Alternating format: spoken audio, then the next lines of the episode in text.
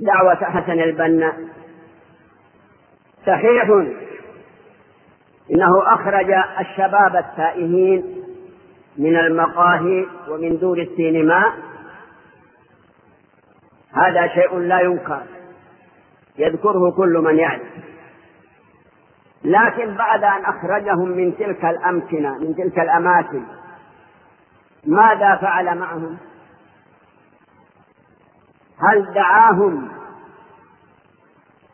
بأسلوب وبدعوة الأنبياء؟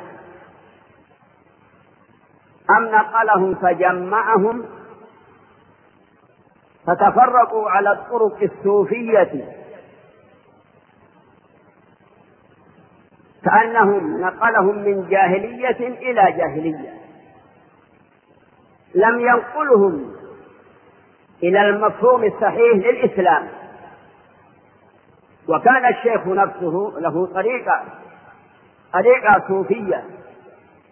هؤلاء الذين نقلهم من دور السينما إما اعتنقوا طريقته أو طرق أخرى.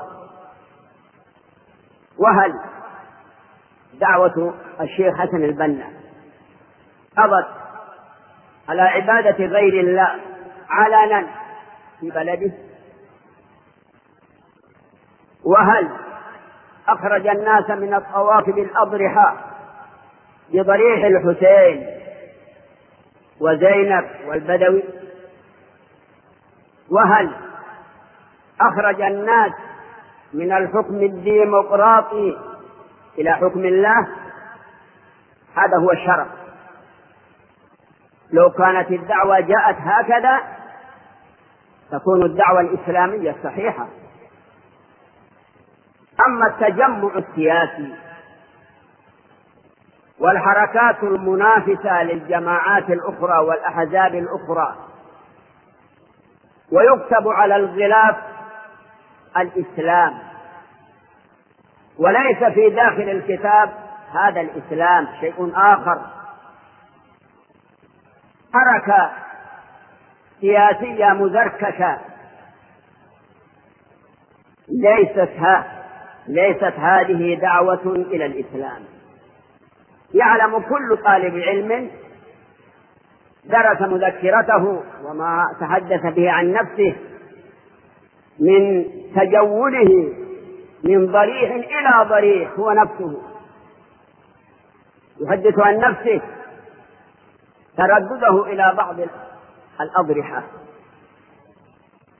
إذا كان رب البيت بالدف ضاربا فشيمة أهل البيت كلهم الرقص.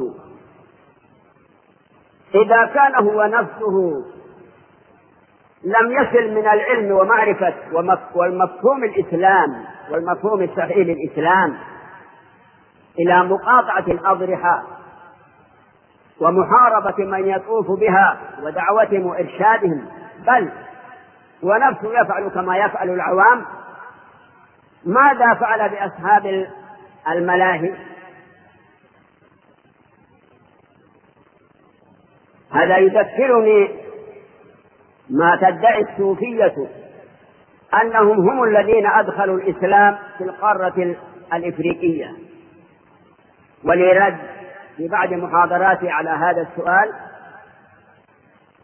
الجواب إنهم نقلوا بعد الوثنيين من الأفارقة من عبادة الأشجار والأحجار إلى عبادة البشر. أخرجوهم من عبادة الجمادات إلى عبادة مشايخ الطرق. لا فرق بين أن يكون المعبود حجرا أو شجرا أو إنسانا أو جنيا أو ملكا لأن العبادة لا تكون إلا لله. لذلك مثل هذه الدعوة لا ينبغي أن تنطلي على طلاب العلم وأقول دائما لشبابنا كونوا على يقين في عقيدتكم. حتى لا تلبس عليكم أو لا يلبس عليكم الأمر. كل إنسان بصير في باب العقيدة يعلم إن ذلك التصرف ليس من من الدعوة الإسلامية في شيء.